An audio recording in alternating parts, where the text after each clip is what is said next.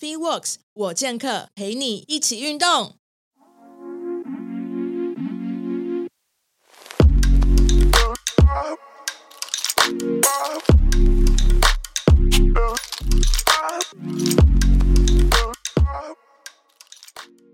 就是跟 Fran 是老朋友了，就是大家应该有，如果有关注呃运动圈的话，应该可能有听过 Gay Sport Agency，它就是叫门运动顾问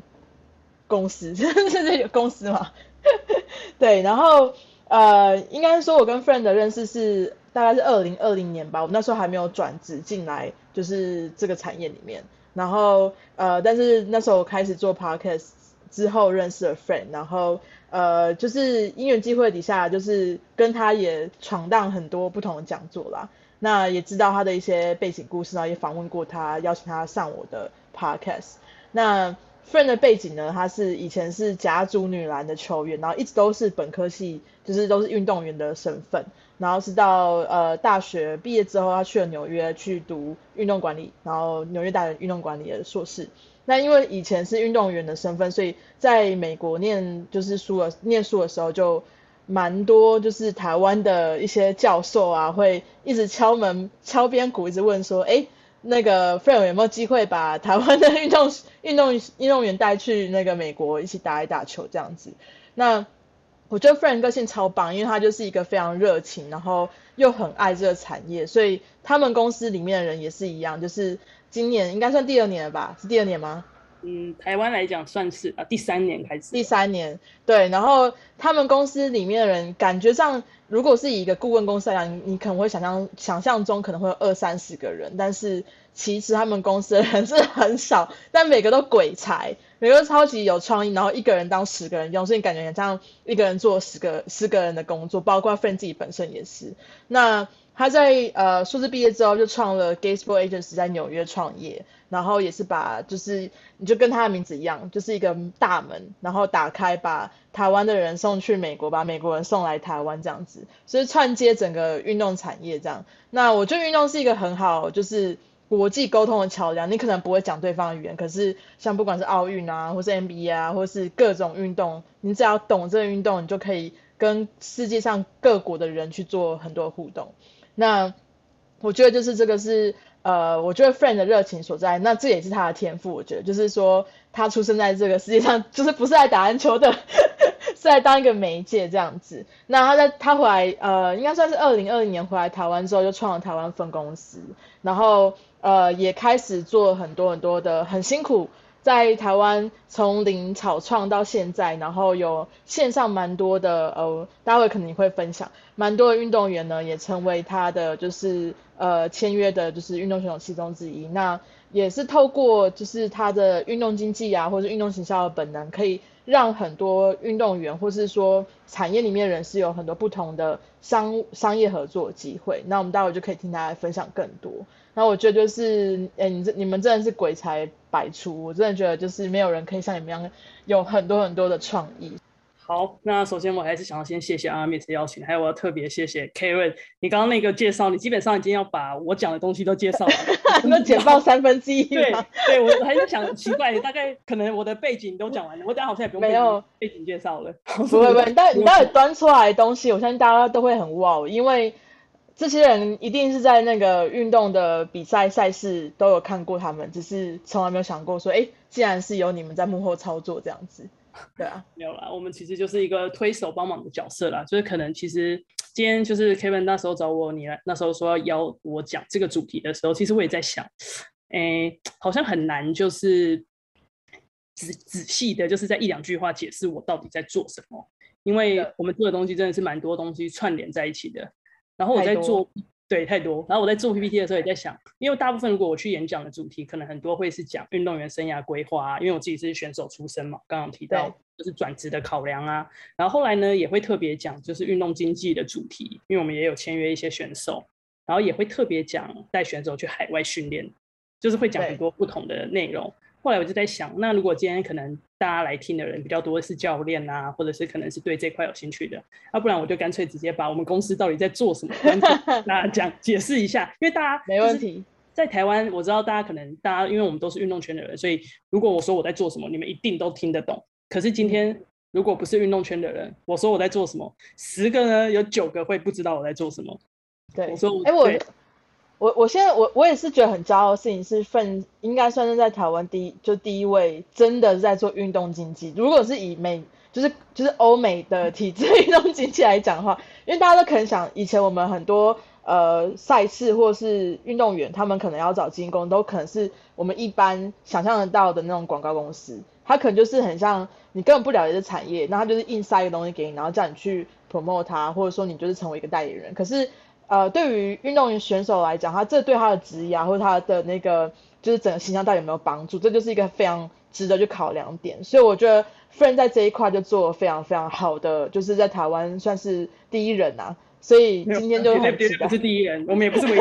这形容太夸张了。运动经济这块，我们其实在台湾切入的时间点也比较晚啊，我们二二年才真的算是今年才正式比较对外做运动经济，算是这五年我觉得算是蛮多，就是公司有在做啦。嗯、只是就像刚刚提到，可能做法，因为毕竟现在运动经济的市场就是。呃，比较还没有一定所谓的规范啦，就像教练会有教练证，好有十大证照，可能是有要去考证。那运动经济现在还比较存在于你说你是你就是，所以你想怎么做就可以怎么做。没错，对啊对啊。那因为你是从运动员的角度去做一个出发点去考量，对，这样的话就会比较贴近他们希望可以 发展的职涯。只是只是就是尽尽量做好了，所以也不敢说什么第一人或做的特别没有，我们没有也没有什么特别之处。我觉得只是比较有趣的是，我刚刚想讲的是，我跟人家说我们在做运动产业的时候，大家第一个就会问哦，所以你是开健身房吗？还是健身教练？就大家会有第一个会想到这个，或者是再来会问我哦，所以是篮球教练吗？还是学校体育老师？嗯哼哼。然后第三个会问什么？说哎，是不是那个呃？Nike 卖鞋子吗？就是那个运 动店打工。我心里就想，就是大家那个狭义里的运动产业真的是很，就是不能说受限，但那是比较只有看得到现在这样面向。对对，没错。但这两年直男做起来，然后棒球现在做的好了。你如果说你在运动产业工作，我相信就像今天在座来听的大家，可能一定也会有不同的背景，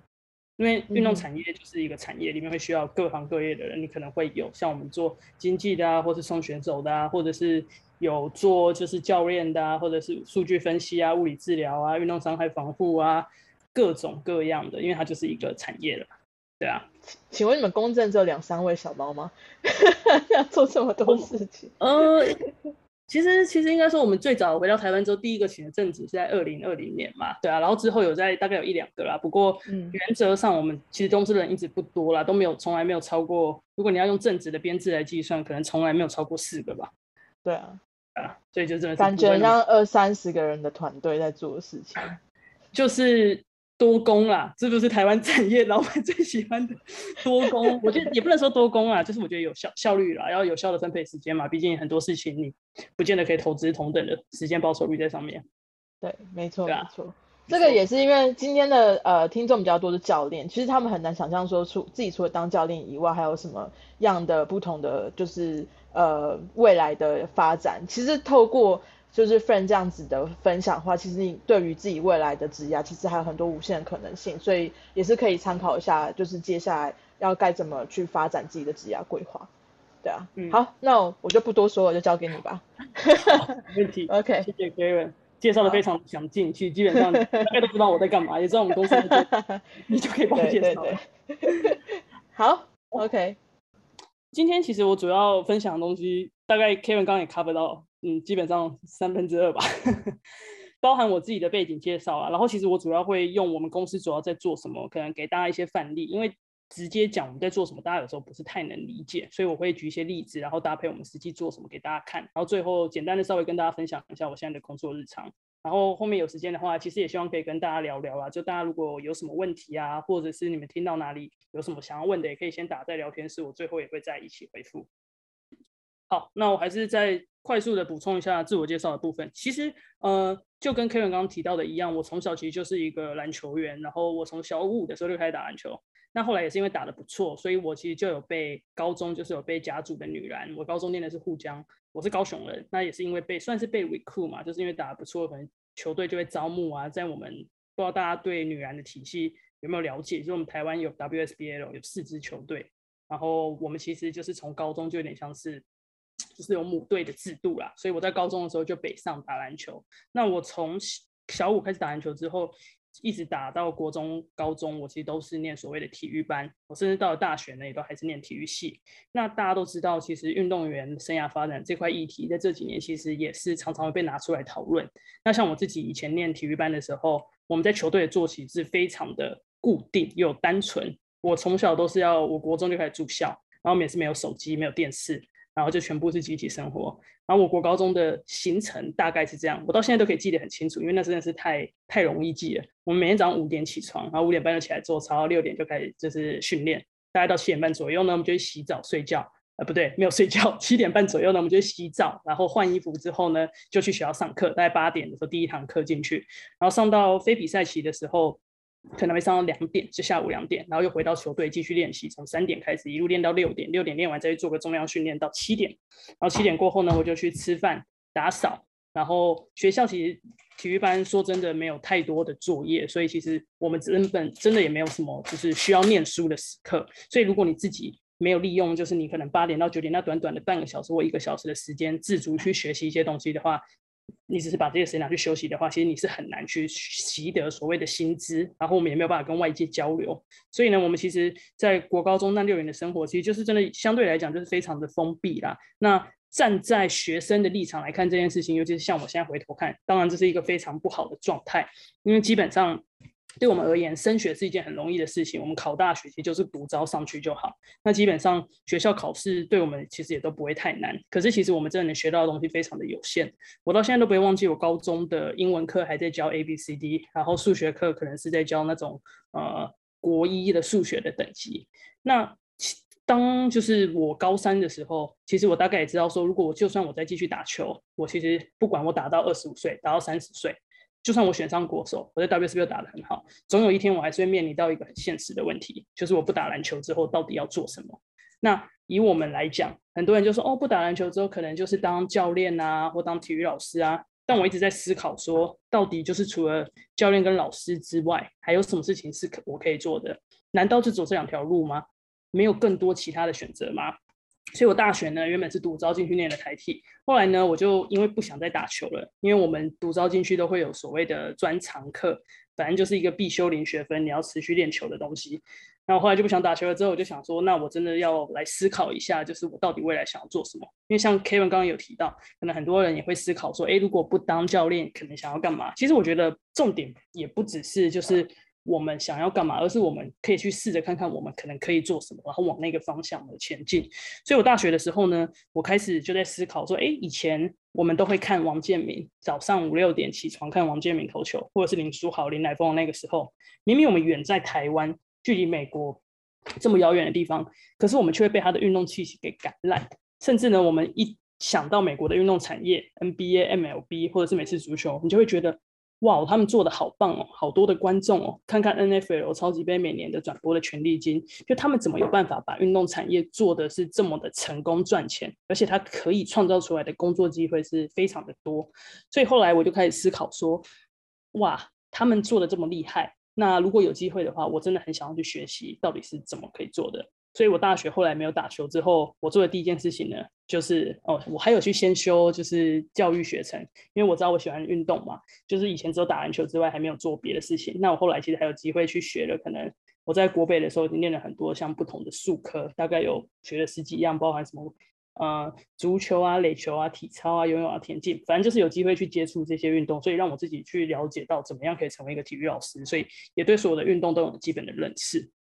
然后后来呢，我就想说，好了，我这一块完成了，那我第二个目标就是我想要去美国学这个运动产业到底是怎么做的。所以我大三的时候才开始念英文，在我大三之前，我一句英文都不会说，而且我是完全哦，大家都知道我就是那种科班的球员，就是体育班学生，根本就没有什么补习呀、学英文啊什么，像现在还有什么可能家教啊，什么都没有，我就是真的英文完全是零，从大三的时候来开始学。然后我大三开始学的时候，我的目标很简单。我学英文的动力就是为了想要去美国的运动产业了解他们怎么运作，所以我后来就知道，哎，美国有运动管理啊、运动商业这个研究所，所以我就想说，好，那要去学习呢，最容易的方法就是先成为一个学生，所以我就决定开始考托福，然后其实也是很认真啦，我就把以前就是练球嘛，我们一天练球可以练六到八个小时，然后我开始念英文的时候呢，我其实就是告诉我自己。我以前花多少时间练球，那我现在就要花多少时间来练英文，就是鼓励自己每天，反正我们练球是每天练。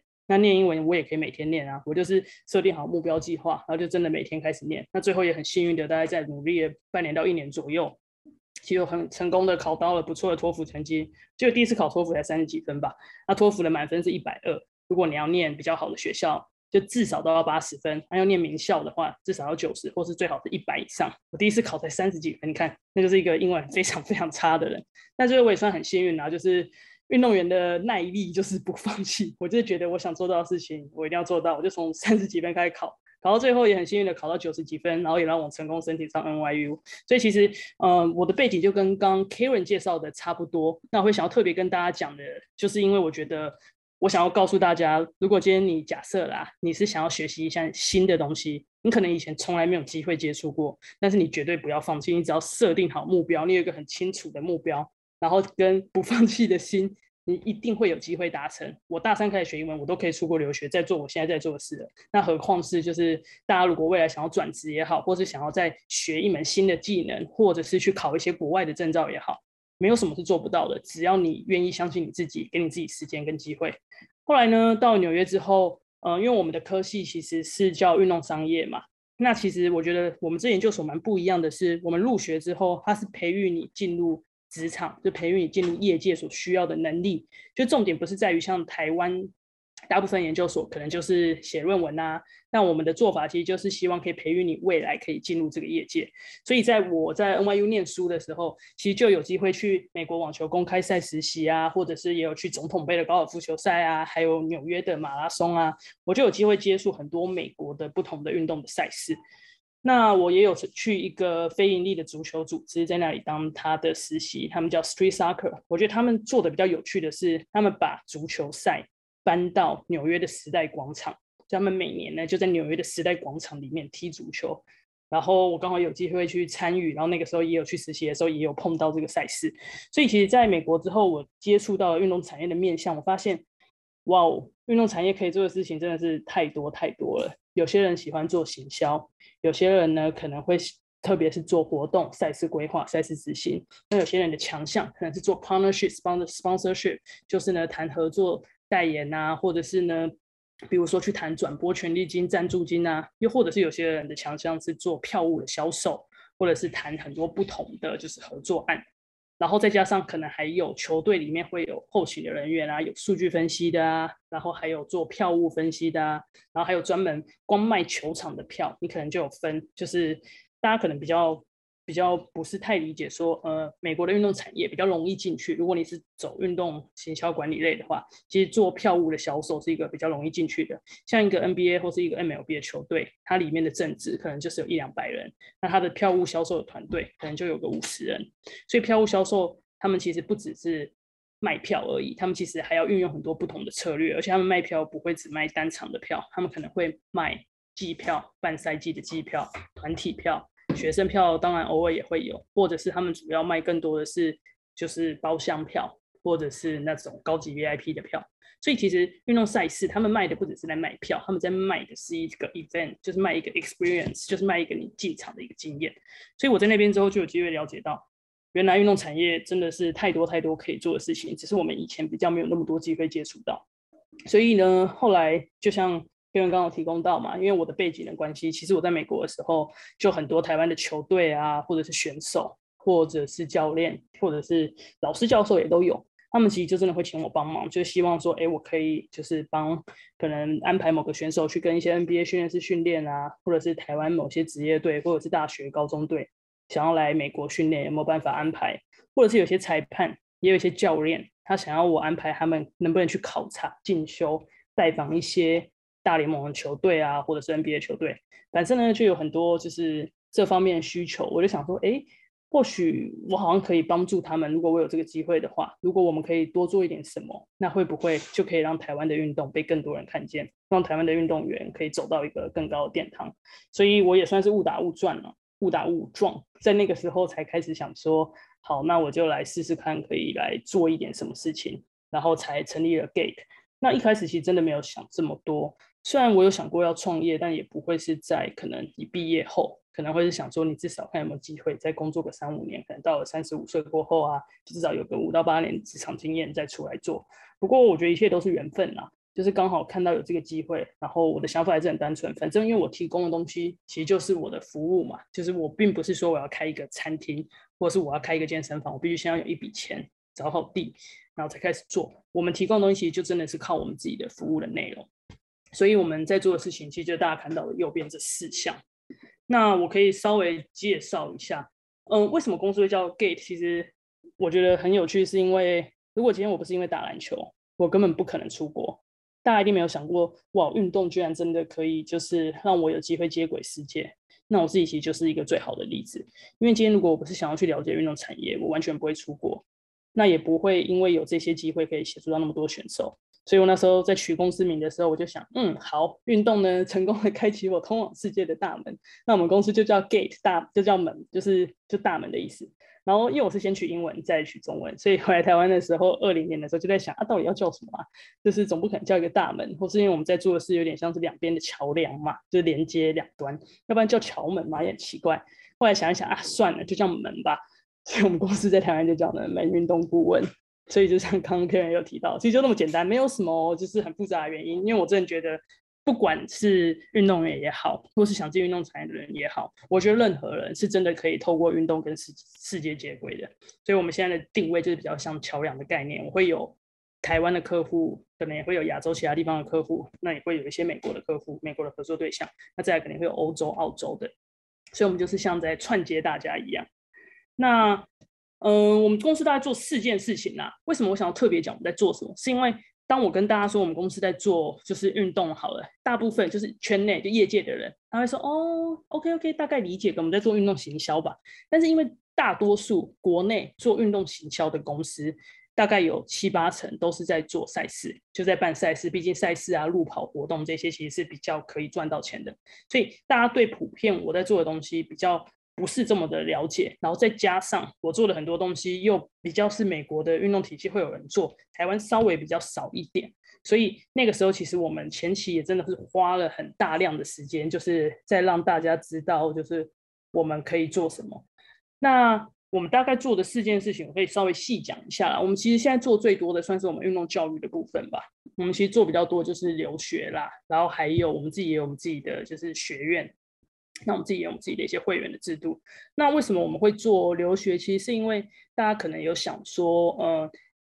留学这件事情，就是你可能不管你是念什么，你可能都想说，哎，有机会想要出国深造。那其实就算你是念运动领域，其实运动领域类的留学有非常非常多可以去学习的。像你可能有些人，像我们有学生像我一样去念运动管理，或者是念运动科学的，还有很多教练是会去念肌力与体能。还有或是 kinesiology，就是运动科学去强化、去学习，就是如何在针对运动表现这一块去做一些进修。那我们其实做的就是会协助这些想未来想进运动产业的这些人，然后他们如果想要出去念运动相关科系的话，其实我们就会协助。申请，然后我们就会教他们怎么做。那我们比较不像是，我们从来不会说我们是一代办啊，因为我们不会像是那种坊间的代办。第一就是坊间的代办也没有人真的了解运动类型的留学。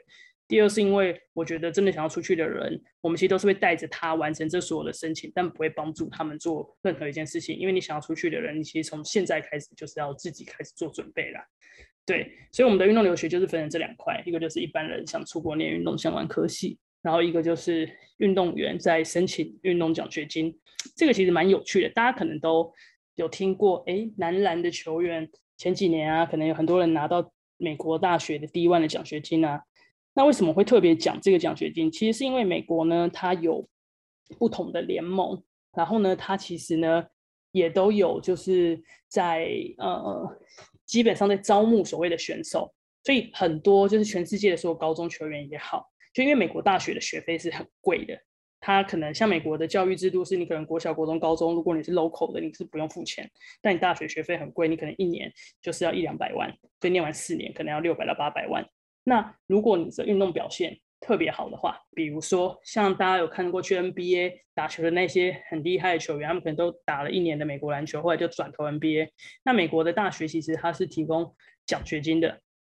尤其是运动员的奖学金，所以他会提供全额的奖学金的制度。所以他提供全额的奖学金的制度的话，其实他就可以省掉非常多的钱。那以我们国内来讲，过去其实有很多男篮的球员，或者是高尔夫或网球有拿到这个美国大学的体育奖学金。但其实我自己到了美国之后，我发现其实我们国内非常多女性的运动。其实我们的竞争力是可以跟得上世界的水准，所以是非常多选手是有机会可以去拿到奖学金的。那当然，男生的项目也有，只是男生相对的竞争力就会比较高一点。所以你可能是什么篮球、网球啊、足球啊、田径啊、游泳、体操、棒球、美式足球，就这类型的主流的运动，其实如果你的运动表现够好的话，你是可以靠这个去拿奖学金。所以我们其实做的一块就是协助这些。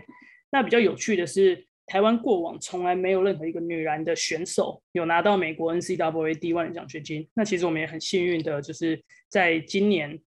对，算是在今年，我们从去年开始协助之前北一女中毕业的邵彤，那她其实也成为台湾第一个拿到，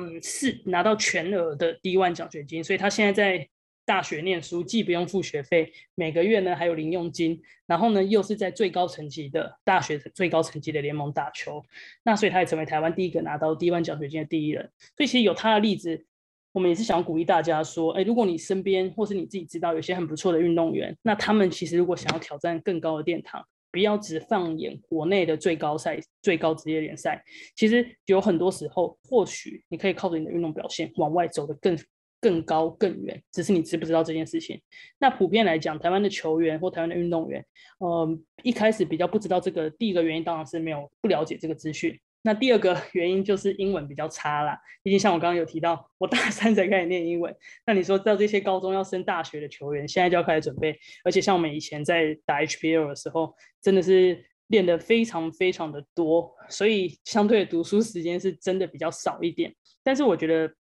这也是我们现在在宣导、在传递的啦，就是其实运动跟你的学业，这真的是同等重要啦。你不应该因为就是你只会打球而放弃所有事情，你应该要因为你会打球又会读书，你未来可以做的事情才真的是很广泛。这边读书，我不是只说你一定要考到每一科都考满分，然后怎么样怎么样，是我觉得你要很清楚的目标，知道你自己想要什么，跟未来想要做一些什么事情，然后去阅读、去累积这方面的知识。哎、欸，我帮那个，我帮 friend 补补充一下，就是因为如果是以呃自己有自身有留学过的经验好了，因为在国外，像我们台湾可能就比较直观，就是说可能呃他的名字上面是什么科系，我们可能就哎知道他到底是在念什么东西。可是，在国外很多时候，比如说以呃如果是运动经呃运动管理好了，可能叫运动管理，可他其实每一间学校里面。呃，提供的课程内容都不太一样，或者说它主打的主攻的就是产业别，或者说它提供的专业其实也不都不太相同。那我觉得 Friend 很很厉害的事情是，呃，之前访问过 Friend 的时候，他就有提过，因为他是一个非常呃，就算是好奇心旺盛的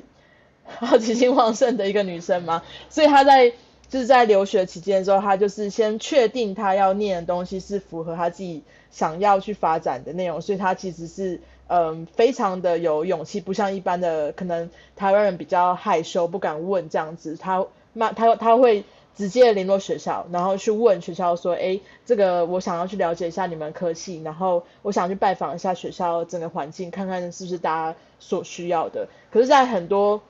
比如说像我是呃大学的时候，我我并没有很了解大那个大学它提供的，比如说我是念行销，可是我并不知道它的行销到底专就是特别哪里，然后我就进去念了，我考我考上我就去念，可是我发现说念到最后可能不是符合自己专业需要的这样子，所以我觉得其实很多时候呃像刚刚 friend 讲的，就是很很多时候其实就是多问，然后多学，然后不要害怕自己就是犯错或什么之类，因为其实在海外学校都还蛮。呃，怎么讲？就是 open 让你去询问很多事情，然后尤其像 friend 这样子，他自己就是你还写信给校长，对不对？我还记得，你还有去，就是我们那个系的定了院长吧？如果要讲，对对对对对。所以就是我就是就是像 friend 是做一个很好的典范啦，就是他很勇敢的去发问，然后确定这个是自己想要的，然后才去他去进攻，才去念。所以其实我觉得很多时候大家很多机会从自己身边流走，就是因为我们可能少问了，或少做一些动作这样子。那所以我很欢迎大家，就是有任何就是未来想要发展去去国外念书啊，或者什么各各个想法，都可以找 friend 去问问看，他到底当初有什么样勇气可以去做这件事情这样子。好，对啊，留学的地方真的是啊，我们也有留学咨询啊，所以大家如果真的有想要出去的话，真的可以来问问，对啊，因为我觉得真的就像刚 Kevin 补充到一个，就台湾的学生普遍比较害羞，就是不太敢主动出击，但是其实只我觉得美国就是只要你敢问，什么东西你都问得到，只要你敢跟谁，你也都问得到，所以我觉得真的要把握机会，就是当你想要出去或者你真的出去，你就真的是不要错过机会，就是狂问就对了。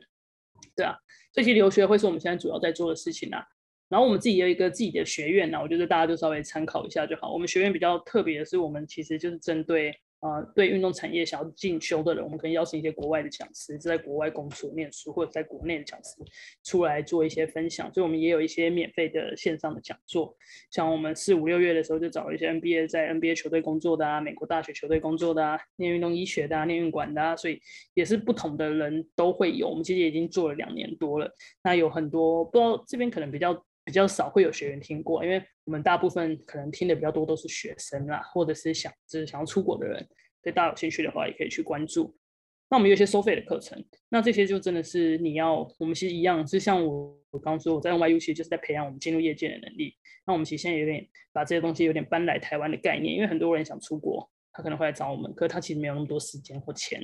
所以，我们其实也希望说，透过我们现在现有的一些资源，可以把我们掌握到的一些资讯分享给更多人。所以，我们有一些付费实体跟线上的课程。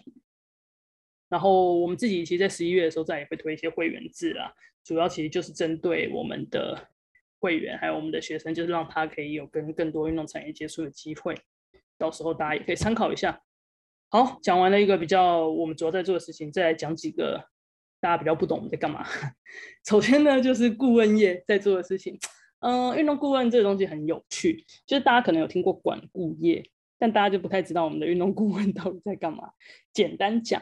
就是呢，我们会有很多不同的客户，有不同的需求。所以，如果你是在运动产业里面，你有你的需求好了，然后我们评估是我们可以解决的。那我们就会提供这项服务给你，协助你达成你要的任务。所以这个对象它比较偏向 B to B 吧。这个对象可能是，可能会是球队，可能会是甚至联盟，或者是单一的选手，或是公司，或是学校。反正呢，就是不管你是谁，就是你需要我们的合作，我们主要做的事情就会比较偏向是右边呐，就是右边这几个，就包含专案合作啊，或是我们也会帮忙协助做行销策略的企划啊。然后会帮忙做一些视觉形象的包装啊，然后也会有一些专业的运动翻译，然后会转介很多，或者是帮有这些有需求的人安排一些海外的资源。举个例子来说，像我们之前有做台北私立大学的女排，我们有他们的 IG 从零到最后都是我们经营的，所以就是走比较美式风格的。然后再来，我们自己有一个 YouTube 的频道，是跟一位退役的排球选手，也是北师大台北精华的教练小牛。那还有一个是台北精华的，就是呃比较现在还现役的知名球员廖以任，所以我们其实就是有也有跟这位小牛教练一起，就是做了这个牛排几分熟的频道，主要在做排球的教学，还有一些比较有趣的主题的探讨。所以这就是我们的顾问，我们他们的提出来的这些东西嘛，我们会跟他们一起完成，然后再来做比较多的事情，我们连续做三四年的纽约大都会的台湾日。所以像这一季的台湾日就恰恰彭政闵去开球，上个月底，其实今天也没有没有，明天才刚好是满月，就是八月二十八的时候结束，刚好一个月。所以其实我们也会帮忙做协助票务的销售啊，然后我们也有做一些视觉形象的曝光啊，然后还有做整个台湾日的影片。所以像我们当天其实就有发了一支快剪的影片，然后一个月就是明天我们也会发一个稍微介绍一下这个台湾日的由来。所以像我刚开始做的时候，那一年是蔡阿嘎去开球。蔡阿嘎跟他的老婆还有蔡桃贵他们去一起去开球，就李北一家人，所以那时候也是我第一次接触到。那我们做的事情其实就是像是让更多年轻的台湾人有兴趣进大联盟的，就是这个大都会的球场去支持台湾日。那我记得我第一年开始做的时候，呃，我们那一年其实我开始做之前，他们最高卖票可能在七百多吧。我们第一年好像是一九年开始做的时候就。直接破了，卖到一千多张票了，因为那时候阿嘎在，我记得光我们其实就至少多卖了可能两三百张。然后后来第二年做，去年因为送开始送就是球衣嘛，虽然去年的开球嘉宾不是比较知名的名人，但因为送了球衣之后，我们去年其实也卖破了，就是很多。然后再来到呃今年的话，彭政闵悄悄来开球，那更不用说了。今年光台湾日的票就卖了将近五千张，就是一个主题日的活动，它还是 M 就是大都会队史上卖最高票的主题日。所以其实我觉得我们就是做了很多很多不同的东西啦，对啊。然后这个就是一些比较可能大家会比较理解。那当然还有很多比较细的啦，比如说之前可能有一些单一的球队啊，或者是。可能单一的客户他希望安排我，我希望我们安排他去美国去做一些考察啊，或者训练，所以这些这些可能比较可以做的，就像大家右边看到的，YouTube 还没有到二点九万啊，现在大概二点五还二点六而已，还有还有一段时间要慢慢的走，也也是很强，也是很强，就是如果以从零开始做起的话，对啊，对啊，哎，那我刚刚也想要补充一下，就是在。呃，整个的运动的，就是顾问啊，包括就是行销方面来讲，有很多人可能对于运动的行销，他们会停留在比较是，哎，比如说就是你刚刚讲办赛事周边赛事周边的一些活动，或者是周边商品的贩卖，很少会做到这么的，就是线上串线下又串活动又串各种不同的呃平台露出啊等等的，所以我觉得就是呃，如果是以四 A。四 A 广告公司的话，你就是广告那个运动界四 A 公司的概念，就是整个就是全全包的概念，就是很少有办法在运动产业里面可以看到这么全面的整个的那个形象的包装，对啊，所以我真的觉得超强，就是而且这是只有两三个人团队做出来的事情，对啊，做一些特别专业的时候，当然有时候会要到四五个人一起帮忙啦，不过我觉得其实就是。嗯也是刚好有机会啦，我觉得就是尝试嘛。对我们团队里面也是想要试试看，就是台湾的运动行销，或者我们自己做可能可以做到怎么样，有什么特别，就是比较没有包袱啦，就是大胆尝试，对吧？然后再来的话，就是我觉得大家可能会比较有兴趣的，这也是我最早会开始做我们公司，大家最多人在问，就是大家都会想要问我说，哎，有没有机会可以安排他们去美国跟训练师训练啊？然后很多教练也会问说有没有机会可以去考察，或者去跟那边的就是教练交流啊。那所以很可惜，因为疫情的关系，前两年我们几乎这个项目是完全停摆的状态。毕竟那时候回来还要隔离，谁会出去那边到处隔离来隔离去？那个成本真的是时间就真的太久了。但今年啊，今年其实在。反正十月十三过后也不用隔离了，但今年暑假的时候，其实我们也是有，我自己今年暑假其实就带了一批选手过去，然后在那里待了将近要两一个半月左右。所以其实我们其实会做很多是带国内的选手或者是团队去美国，不一定是美国啦，在之后可能还会有欧洲或澳洲去做一些海外的交流跟训练。那我们大概怎么做？我们其实大概会分成是个人的或者是团队的训练营。那这边有一个像我今年的案例的话，今年我就带降双嘛，四星大学的陈降双啊，他我们带他，我其实带了四五个四星的球员先去两周，然后结束之后呢，降双又再跟我去纽约去跟一些 NBA 的训练师训练。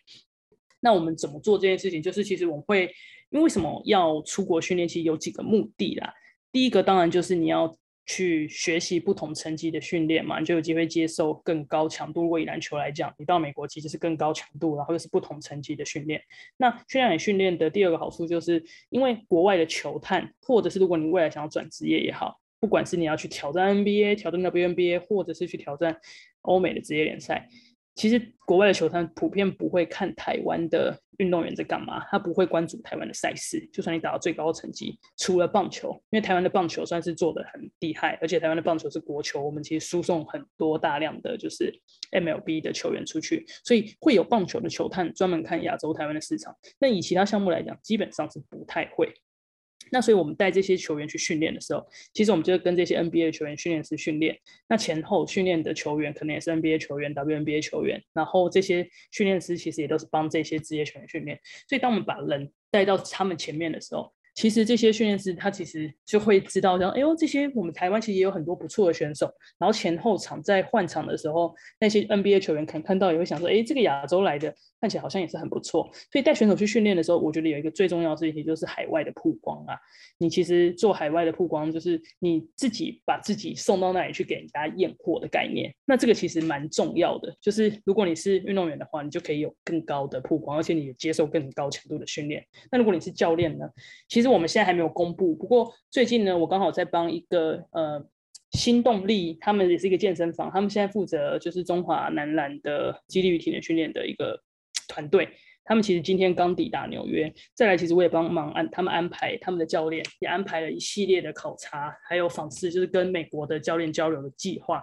像我就安排他们去跟我们这位 NBA 知名的训练师 Mike，在礼拜五六的时候，他们会有一些 workshop，然后也安排他去找林书豪的训练师 Josh 做一个就是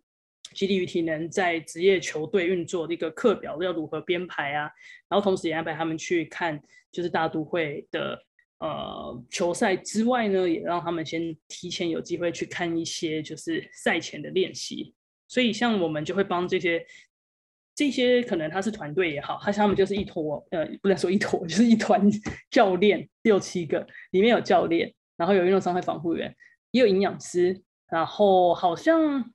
原本也有一个物理治疗师，我不知道最后物理治疗师有没有去，反正就是一组里面，然后我们其实就是会安排他们跟不同的球队，也会安排一些 NBA。居力的球队，或者是大学 D1 的球队，让他们做一些交流啦。所以他们也是想要去进修，所以其实我们会做的事情就是包含，不管你是职业球员，或者是学生球员，或者是幕后的这些教练团队啊、裁判啊，或者是你可能是像我一样运动产业的工作人员，那我们的培训其实就是提供这方面的服务，把大家串在一起，让大家真的有机会可以去交流。因为刚好我在。纽约的时候有机会认识了一些人，那我就觉得，如果我们可以多做一些什么，我相信我们一定可以帮助台湾的运动产业，不管是哪个面向，可以做得更过多、更广大。好，讲完了培训之外呢，最后稍微跟大家聊一下，我们在做的就是经，还有另外一块就是运动经济的部分了。那比较不太一样的事情，我们就是比较专注在打造选手自己个人的品牌，然后还有就是海外发展的机会，因为大家都知道。运动员有朝一日会面临的就是我刚刚面临的问题嘛，就是未来不知道干嘛。所以其实像我们现在的选手，我们其实都会计划说，哎，他们未来之后可能要开始做一些什么事情啊。像我们的选手，他们大概预计什么时候退役，跟未来想要做的事情，我们其实基本上都已经是有规划的。这点什么时候要退役，大概都知道。所以像我们现在真正签约的选手，其实有两位，当然还有很多协助帮忙，但可能还不见得会签约的。一个呢是台湾也是第一个回来 WSBL 的华裔球员，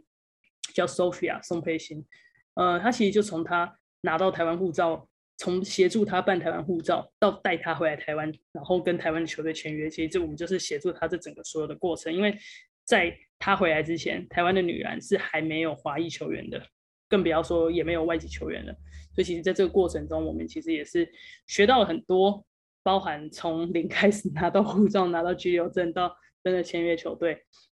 然后再来另外一个大家可能会比较听过的啦，是我们的举重球员，呃，举重的选手方婉玲，他是去年东京奥运第四名嘛，虽然很可惜没有夺牌，不过呢，他其实就是其实那个时候也算是他那时候也算是有伤在身啦，不过基本上他的形象我其实留着都是非常的好，然后还是一个很努力的孩子，所以我们其实从去年前年就开始慢慢的协助他，所以这两个其实都是我们很早就开始接触。我们要签约的选手，其实绝对不会是他现在夺牌，他现在有名，然后我们才快点去找他。其实都是我们真的是从后面开始慢慢就先提供协助嘛。因为我觉得运动员要找经纪公司的时候，他其实也要很清楚的知道为什么要找经纪公司。我问他们两个也都会问，你们为什么要找我们？为什么你不就你真的懂经纪公司存在的意义是什么吗？一加一一定会大于二吗？你有没有就是因为这个东西，我觉得是非常的互信呐，就是他要非常的信任我，那我们当然也是会了解他的所有事，他对我们之间不会有任何的隐瞒，我们一定真的就是完全是，就是对于运动经纪人跟自己的运动员而言，诚信，双方诚信真的是非常非常重要，所以我们会帮忙做的事情，包含他们的一些社群的经营啊，还有很多商业合作的代言啊，那赛事的安排啊，像如果是以篮球员来讲的话。他会有所谓的球队要签约啊，要谈合约啊。那如果是以婉玲来讲的话，他比较多可能会有合作代言啊，或者是他再来，因为举重赛事在国内其实真的是蛮少的啦，所以我们可能会安排他去一些国际的举重赛啊，然后还有他们两个也，我们自己的选手也都会有跟一些运一些运动医学的团队做一些合作，所以我们会有检测啊，然后他们有需要什么，就是不管是物理治疗师啊、运动防护员啊，或者是各种需要的资源。所谓的后勤所需要的一切，我们就会想办法帮他们安排，也会找好。然后未来的职业规划，还有心理陪伴，其实是一个很重要的一环，因为你会真的会花很多时间。就是我从来没有，自从我们开始合作的这两年以来，他们两个就是我从来不会有超过最久应该是一周啦，就可能我可能对，从来不可能有超过五天吧。就是没有联系或者不知道彼此的情况的，基本上就算像婉玲现在在台南，我昨天也是去台南看她练习，但我晚上就回来，今天又去看 Sophia 练习，所以就是其实我们会保持的，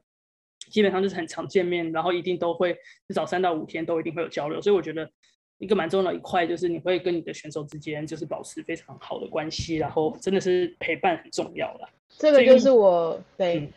这就是我呃一直很想听到运动经济在做的事情，因为我觉得很多时候都少了灵魂，就是所谓的心灵陪伴这一块。因为很多时候大家都会觉得说，哎，是不是经纪公司就是会想要抽成啊，然后赚一些商务合作啊、代言费或什么之类。其实我觉得像 friend，我我这次会邀 friend 来就是分享，因为我在其实 Sophia 跟婉玲，我都有在他们身上看到有你们的陪伴底下，他们。感觉心里比较茁壮，要不然怎么说不要怎么敢来台湾打球？然后我也觉得婉玲是一个他自己本身就是一个情感比较丰富的人，所以他一定会需要很相信的伙伴，然后可以陪着他在呃回来比赛回来之后可以有后续的发展。所以我觉得把他们愿意交付给你是对于相对来讲是你也是有对他们做了很多很多心理上面的陪伴，所以我觉得这块超重要，这应该是所有里面最重要的事情。我我认真认为。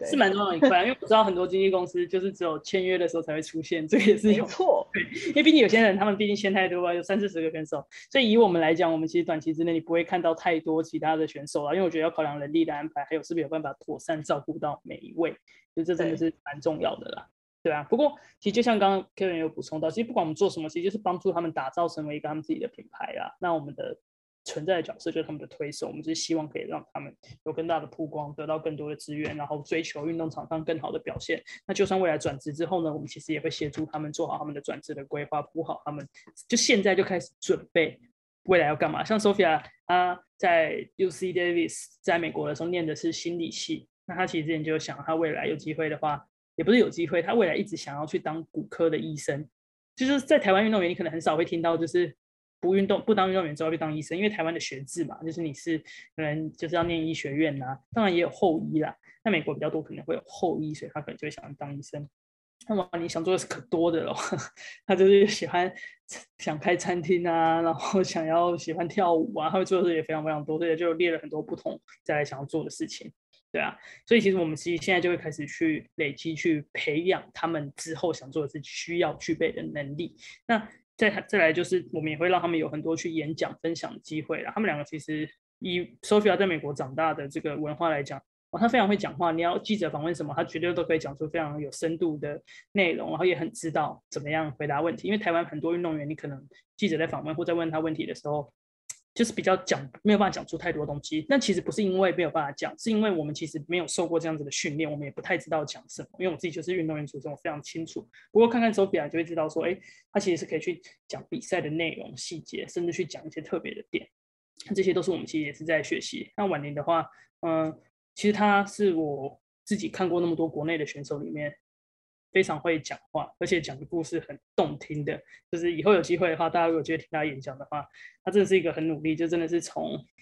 阿里山下来的孩子。他举重为什么想要练举重，就是为了想要有照顾他妈妈的能力，因为他就是跟他妈妈两个人相依为命。所以他也是因为他举重举得很好，所以为可以为他带来一些，不管是升学也好，或者是金钱也好，那其实就让他自己他靠举重有能力去照顾他妈妈，所以这也是他一直举重的一个目标啦。所以经济的话，就是我们在做的事情。那最后想跟大家聊一下，其实，嗯、呃，我的工作的工作日常没有什么，我的每一天呢都是不一样的。就是从我开始创业到现在，我如果一开始谈在美国的时候，这三四年四年来，我没有一天过的是一模一样的生活，然后每天就是在做很多不同的事。我刚刚前面有介绍我们公司在干嘛嘛，所以我们会有公司的项目啊，然后还有我可能要去联系很多不同的人那。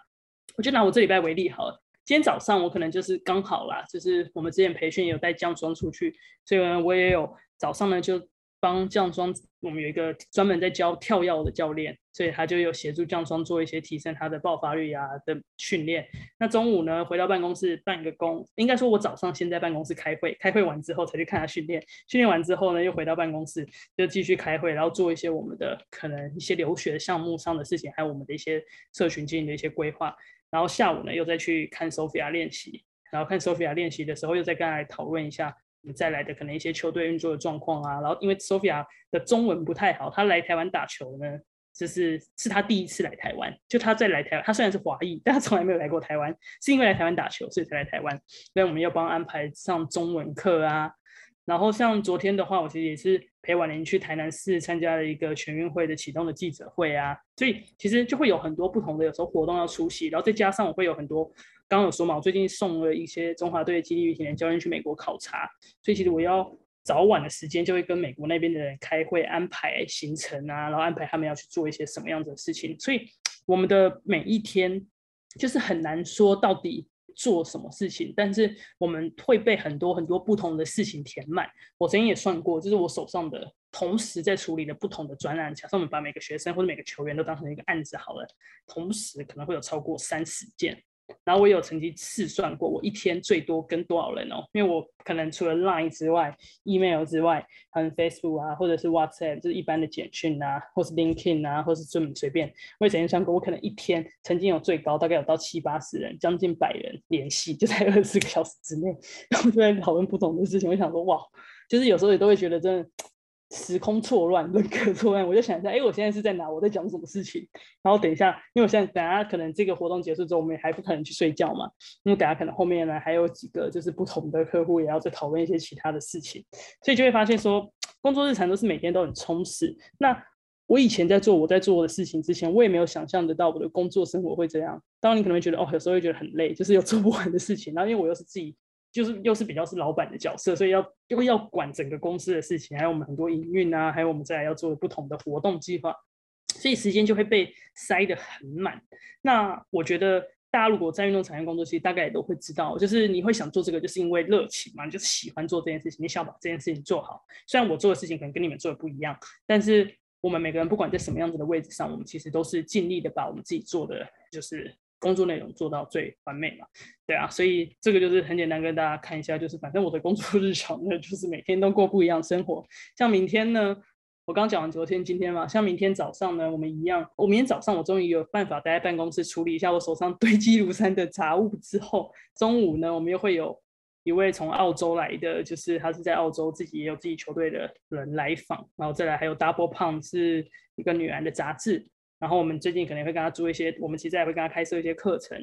他也会带着一位选手来访，讨论一下台湾女篮的球员未来送去欧洲啊，或者职业其他就是更多更多职业联赛的一些可能性，所以就会被很多不同的事情填满，但其实真的是蛮有趣的啦，每天都是一个新的挑战，然后每天都可以认识很多不同的人，然后最后稍微简单总结一下，就是我觉得我们做那么多事情，还有我自己在做的这些事情。我觉得有个关键啦，其实这些都是人脉经营慢慢的累积出来的啦，就是认识很多人，我才有办法做后面很多的事情。那至于人脉经营要从什么时候开始，到底要怎么样具体的去经营，我觉得其实不管你是哪个身份、哪个时刻，甚至你只是一个学生，其实你都可以慢慢的开始建立你自己的人脉。然后人脉记得是互相的嘛，就是